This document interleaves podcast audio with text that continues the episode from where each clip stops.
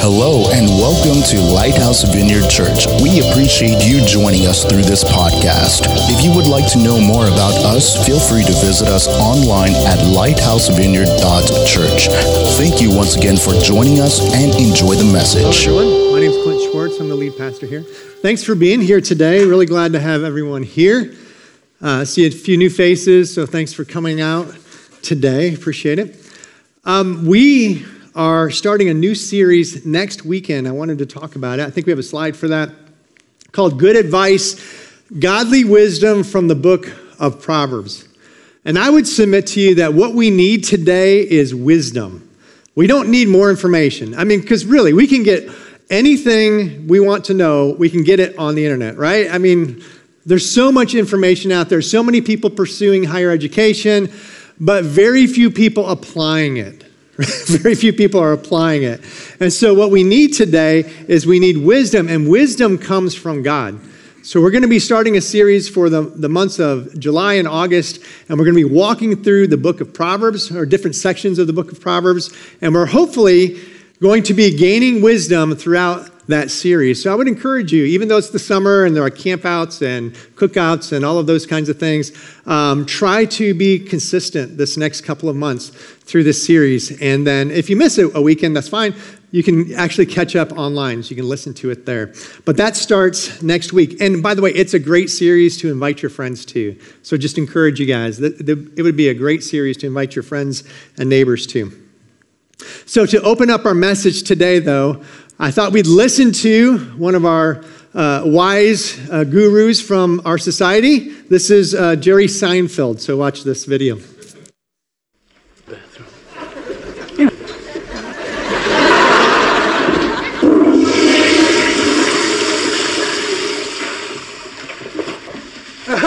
Jerry, tonight for a real treat. I'm personally going to pay the dinner for you Audrey.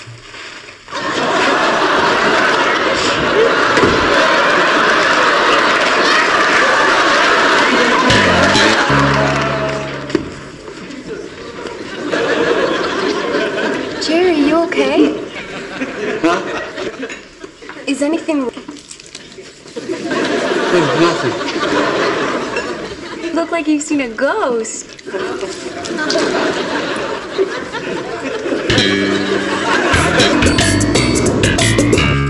Is it? Oh, wait till you taste this. Pop is perfect. Well, Jerry, have some. You're not going to taste it? Jerry.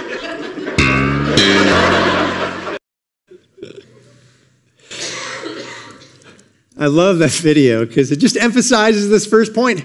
There are just some things in life that we are supposed to do. One of those is to wash your hands after going to the bathroom, right? That's one of those things that we're just supposed to do. And as I was putting this message together, I thought, well, what are some other things in my life, you know, and if I was making a book of what we're supposed to do, what are five of those things that I think we're just supposed to do? So here's number one for you follow the rules on a four way stop sign, okay? Really important. If you stop first, don't wave me on, okay? I mean, if you stop first, you're supposed to go first. If you wave me on, we all get confused. You know, it's important. Follow the rules, okay, on a four way stop sign. Here's number two make your bed, okay? I mean, we're just supposed to do this. I never made my bed growing up, but my wife has taught me since then it's really important to make your bed. I really hate making my bed, but I do it. Oh, actually, we have a rule in our household. Whoever gets out of bed last has to make the bed. So I get up really early most mornings on purpose. In fact, if it's one of those days where we're sleeping in, we'll both be laying there and just kind of snoozing, and then I hear Rose start to rustle. I mean, I dive out of bed right away and get my day started so I just don't have to make the bed. But we're supposed to make our bed. Number three, social media, is to like comments on Facebook. What I mean by that, so if you post something on Facebook and then somebody gives you a really nice comment, you it is your obligation to go and like that comment. Let them know that you liked it. All right? So that's just really important. We're going to test that after service today. I'm going to post something and you guys comment and I'll, I'll like it. That's what we do. Number four, if you're a high schooler or a young adult, answer phone calls from your parents, all right? Especially if they are paying your phone bill.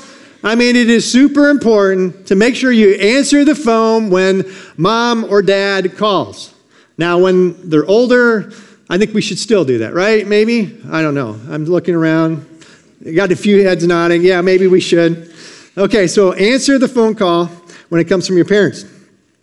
And then number five, this is a hard one for me kill the spider. All right?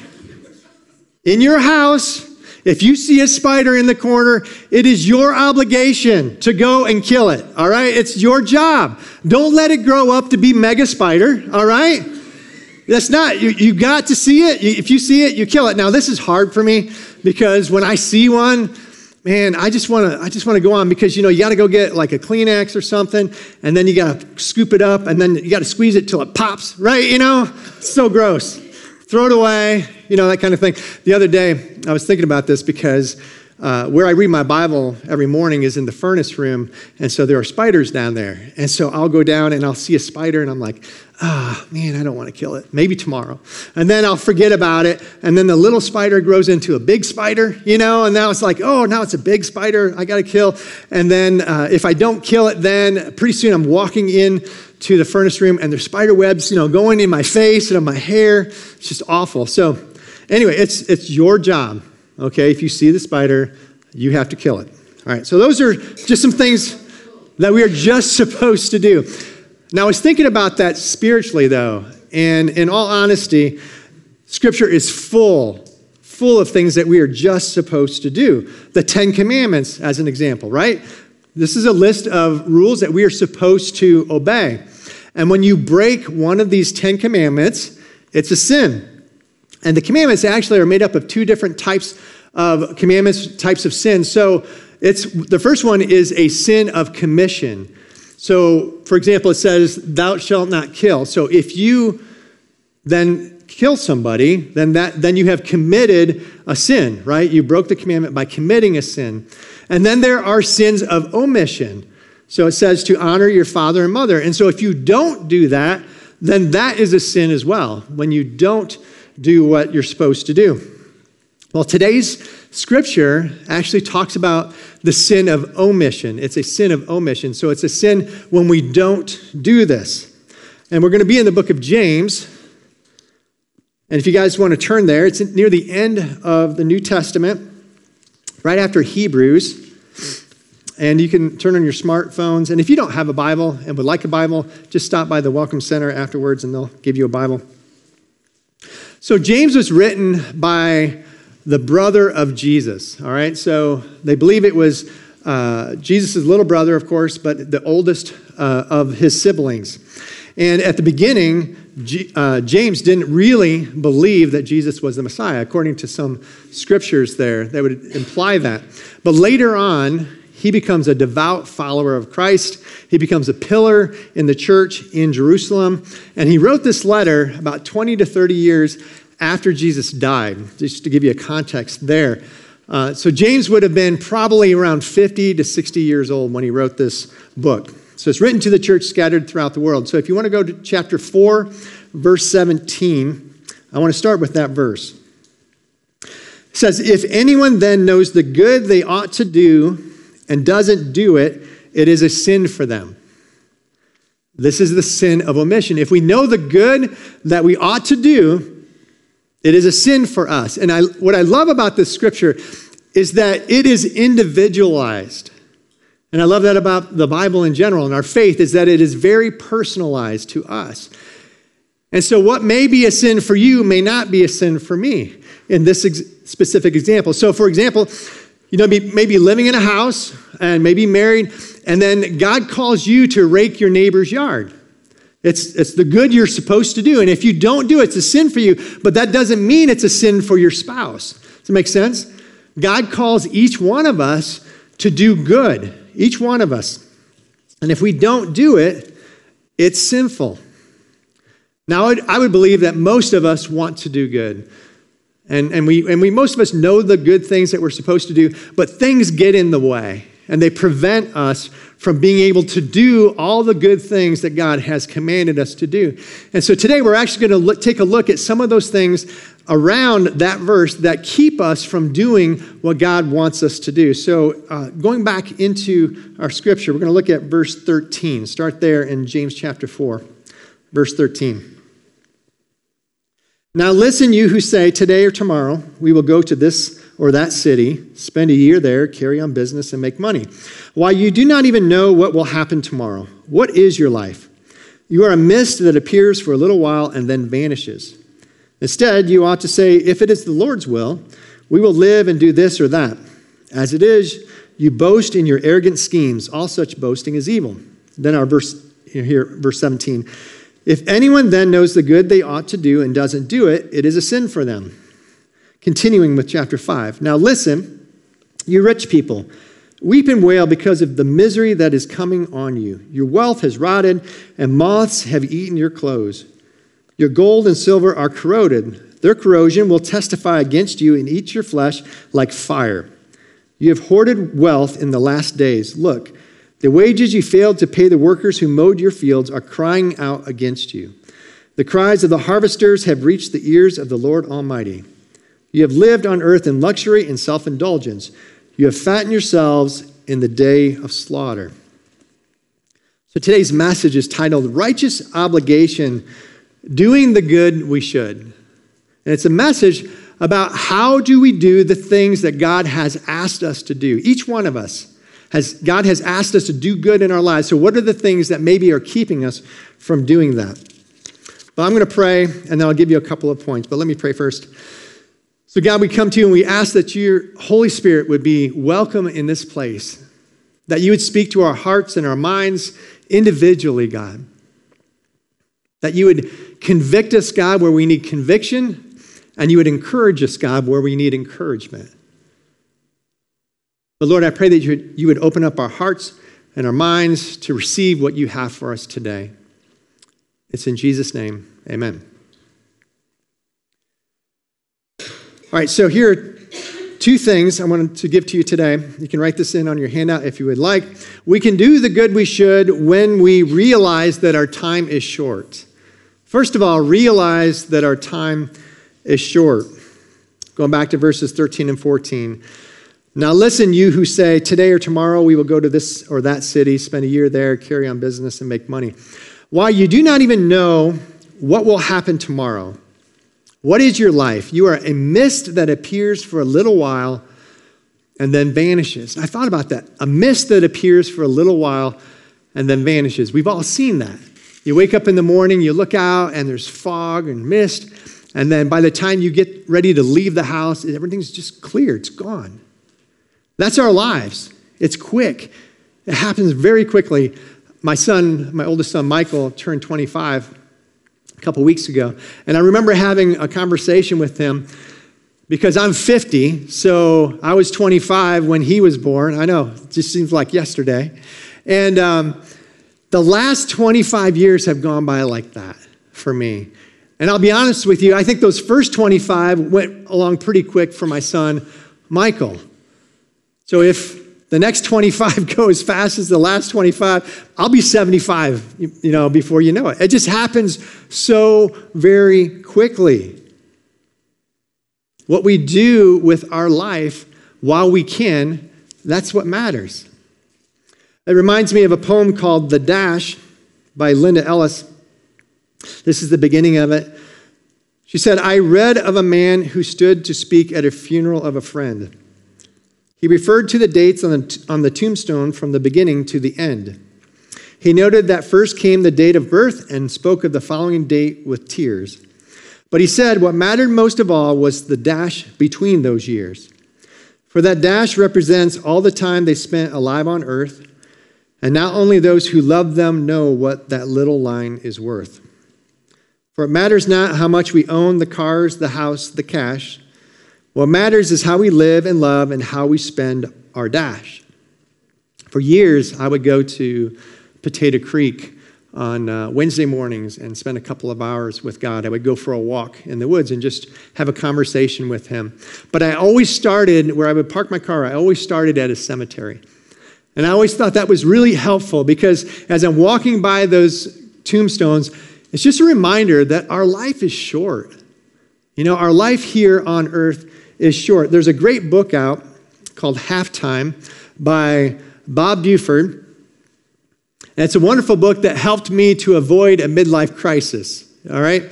So, the premise of the book is that we all shoot for success. That's kind of how we're programmed. You know, in the first half of our lives, we, it's just all about success. We have to get the, the good education, get a good job, you know, make money, buy the house, get the car, you know, two kids and a house, you know, or, or a spouse, all of those kinds of things.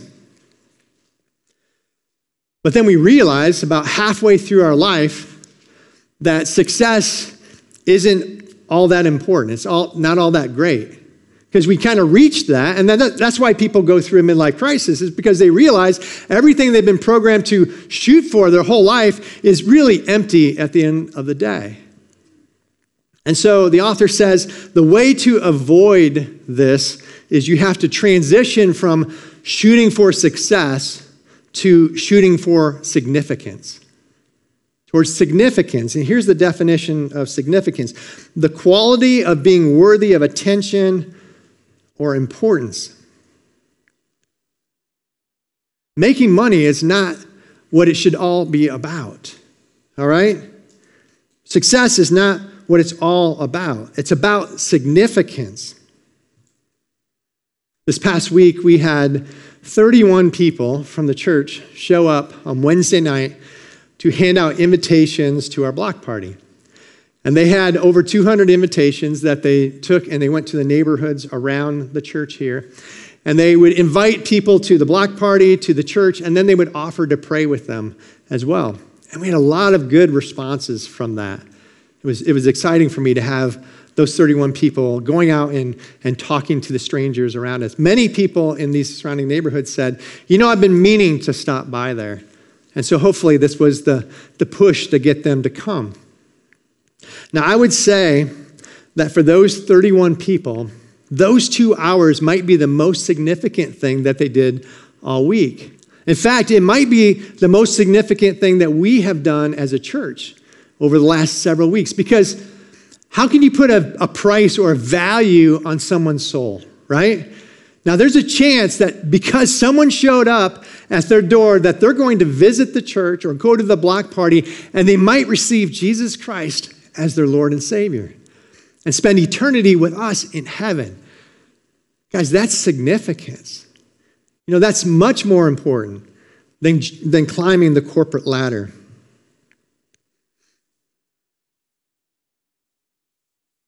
So, no matter how old we are, I just encourage you start looking towards significance in your life instead of success because our time is short. And when we realize that, it might motivate us to do the good that God has called us to do. Because I would say that the good things that God is calling us to do, those are the significant things in life. So that's point number one. We can do the good we should when we realize that our time is short. And then number two, we can do the good we should when we live like our money is not our own. Verses 1 through 5 of, of James chapter 5 says, Now listen, you rich people. And then let me stop there because many of us, I know I did for many years, I would stop on that and go, Oh, well, that's, that's not me. I know some rich people and that's not me. But let me submit to you, I would say that every one of us in this room is considered rich because of your address, not because of your bank account. You live in the United States of America. And, a, and I would say that the 300 million people or so in the United States, they're in the top 10% financially in the world. In fact, some, some in this room maybe, are in the top 5% compared to the 7 billion people around the planet who are living in extreme poverty. So when scripture talks about rich people, we shouldn't just brush by that. We should personalize that because God's speaking to us on that. So now listen, you rich people. Weep and wail because of the misery that is coming on you. Your wealth has rotted, your, and moths have eaten your clothes. Your gold and silver are corroded. Skipping down, you have hoarded wealth in the last days. And then in verse 5, you have lived on earth in luxury and self indulgence. Living in luxury and self indulgence. And that's what our society and our culture is about, right? I mean, we watch TV shows about people who live in luxury and self indulgence, and, and many of us are like, oh man, I wish, I wish I had a car like that. I wish I had a house like that. I wish I could eat food like that. But that's not what God has for us. And I would say, in order for us to do the good that we should, we need to have a mind shift. All right, we need to have a, a, paradigm shift. We have to realize that when it comes to money, all the money that we have is not ours, it's not our own. Everything we have is God's to be used for God. Okay, let me give you an example.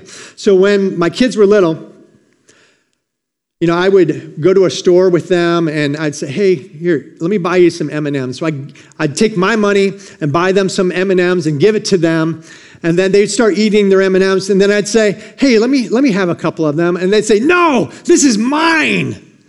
Right? I mean we've seen that. We've probably been there right? They're like this is mine. I'm like whoa whoa whoa. Everything you have is mine. Your clothes your shoes your bed your toys and that candy certainly came out of the money in my pocket. So give me some. No this is mine we laugh about that because it's so true, but you know what's sad? When it comes to our finances, our things, our time as we grow up, we do the same thing with God. Now, some of us, we may be tithers and we may be like, okay, God, I'm, I'm going to give you 10%. Okay, so this is yours. I'll do that. But we hang on to the rest of it and go, but the rest of this is mine. This is my money. I worked hard for this. I earned this. Don't ask me to be generous with this and give this away. This is mine.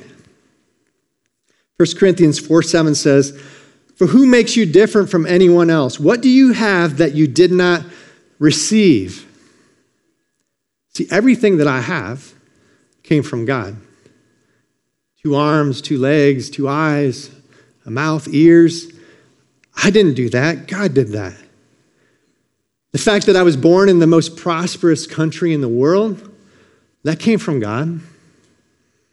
My ability to think, to speak, you know, to, to go to school and pass, well, my ability to think all came from God.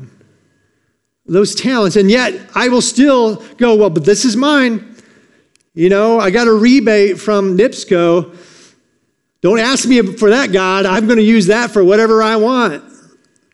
Is this connecting with anyone? I'll go back and read the verse again. No. Dave Ramsey does a great job of teaching on this. It's called the principle of stewardship. And uh, Rose and I took his class, Financial Peace University, a couple of years ago. And, and my hope is that we're going to be offering this here at uh, Lighthouse next year. But don't wait. If you see it being offered at another church, you know, definitely take it before them. But it's, a, it's an incredible class. But he talks about this principle of stewardship. Let me read this. He said, Stewardship is managing God's blessings, God's ways for God's glory. See, the Bible tells us in Psalms 24 1 that he owns it all. The earth is the Lord's and the fullness thereof. And if he's the owner, that means we're not. Instead, we're his stewards, his managers. God commands us to be stewards over everything he blesses us with, everything. That means our time, talents, treasure, relationships, jobs, and yes, stuff. It's all God's. And he trusts us with it. God has given us our finances to be his stewards here on earth. And many times, he's going to ask us to be generous with our finances towards other people. Luke 16, 9 says, I tell you, use worldly wealth to gain friends for yourselves, so that when it is gone, you, you will be welcomed into eternal dwellings. If you want to make a friend, I'll just tell you this get your pocketbook out. It's the quickest way to make a friend. And what I mean by that, let me give you an example. So last Christmas, uh, Ron and I were hanging out, Ron Betzer, and we were hanging out, and I said, Hey, Ron, you want to have some fun? He's like, Yeah, sure. What do you want to do? I said, Let's go to Meijer. All right, so we went to Meijer, and we looked around and just prayed about it until we found somebody that looked like they might need some financial assistance. So they were, there's this one lady, and she was buying a bunch of presents. I could tell she was buying them for other people uh, from what she was buying. And so she went through the checkout line, and I told Ron, all right, let's get behind her. And so we walked up behind her, and right before she went to pay, she was checked out. Right before she went to pay, I said, Ron, now stick your card in there. So Ron takes his card, and then he makes the payment for this lady. It was really good to have Ron with me, you know, to do this. And this lady was shocked. I mean, I, I, don't even know how much it was. It wasn't that much of a bill, but she just was like, oh, what, what just happened? And we said something like, hey, we just wanted to, to let you know that God loves you and just, that, and just be a little bit of a blessing to you today. And she goes, oh, starts screaming, and Ron and I are like, back up, you know, like she's making it. Everybody's looking at her, and she just was so excited and so joyful that we paid her bill. Now, we got to know her a little bit, and, and she's a teacher at Concord, but I'll tell you what, that lady is our friend. so if we saw her and recognized each other, she would be like, I like you. You know, you, I'm, we are friends now. But that's what God wants us to be willing to do with our finances is to be a blessing to other people. Does it make sense? But sometimes we're hanging on to it so tightly that we can't even be the blessing that God wants us to be. The good that we should do many times includes finances. As I was putting this message together, felt like the Holy Spirit wanted me to emphasize this one point. I believe that there are some people in here today, first service and second service both, who have put too much of an emphasis on making money, the pursuit of money. Some of us have given up families and family time and friends, and even given up our health and well being for the pursuit of money. Proverbs 23 says, Do not wear yourself out to get rich. Do not trust your own cleverness. Cast but a glance at riches, and they are gone. For they will surely sprout wings and fly off to the sky like an eagle. Now, yes, we should work and make money to provide for our families. Don't get me wrong. But that pursuit of money, that pursuit of success, it can be too high of a value in our lives. And so we can go from every year just saying, How much money did I make? And how can I make more money? And, and how can I put more money away? And I think God wants us to have a transition, not from how much money do I make, but really to how much money do I need? How much money do I need to live on? Because God says He will provide for our needs. And then we can take a look at the extra and say, okay, God, you're providing for my needs here, and, and all my needs are met. And so now I have some extra. What do you want me to do with it? Because my guess is that God has some good that He wants you to do. But we have to have a, a mind shift, it has to take place. We've all heard the saying, He who dies with the most toys wins. Right? We've seen the bumper sticker, and I, bumper sticker, and I've also seen the bumper sticker that says, "He who dies with the most toys still dies," because it's true. It's true. 1 Corinthians 7 29 says, What I mean, brothers and sisters, is that the time is short. Those who buy something should act as if it were not theirs to keep. Those who use the things of the world as if not engrossed in them. For this world in its present form is passing away. Our time is short. You can write this down. When it's all said and done, it's the money we give away that really matters. It's not going to be the, the cars or the houses or all the things we've accumulated. That's not what matters. It's the money that we give away while we are still alive. That's what matters. So we can do the, the good we should when we live like our money is not our own. I'm going to invite Krista to come back up here. If you guys would all stand for a closing song. And while we sing this song, I just want you to be open to what God may be saying to you individually today. But let me pray. So, Father, we come to you and I invite your Holy Spirit to speak to our hearts, Lord, even as we sing this song.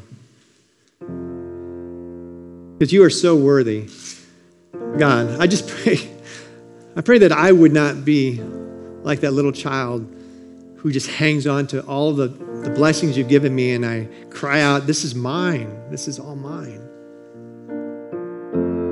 God, I pray that we would be willing to let go, to be good stewards of the things you've given us, Father. So speak to us, Lord, as we sing this song.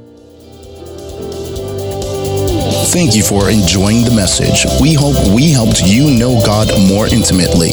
If you feel our ministry is helping you spiritually, feel free to find out more about us at lighthousevineyard.church. Thank you once again for being part of our family, and we'll see you next time.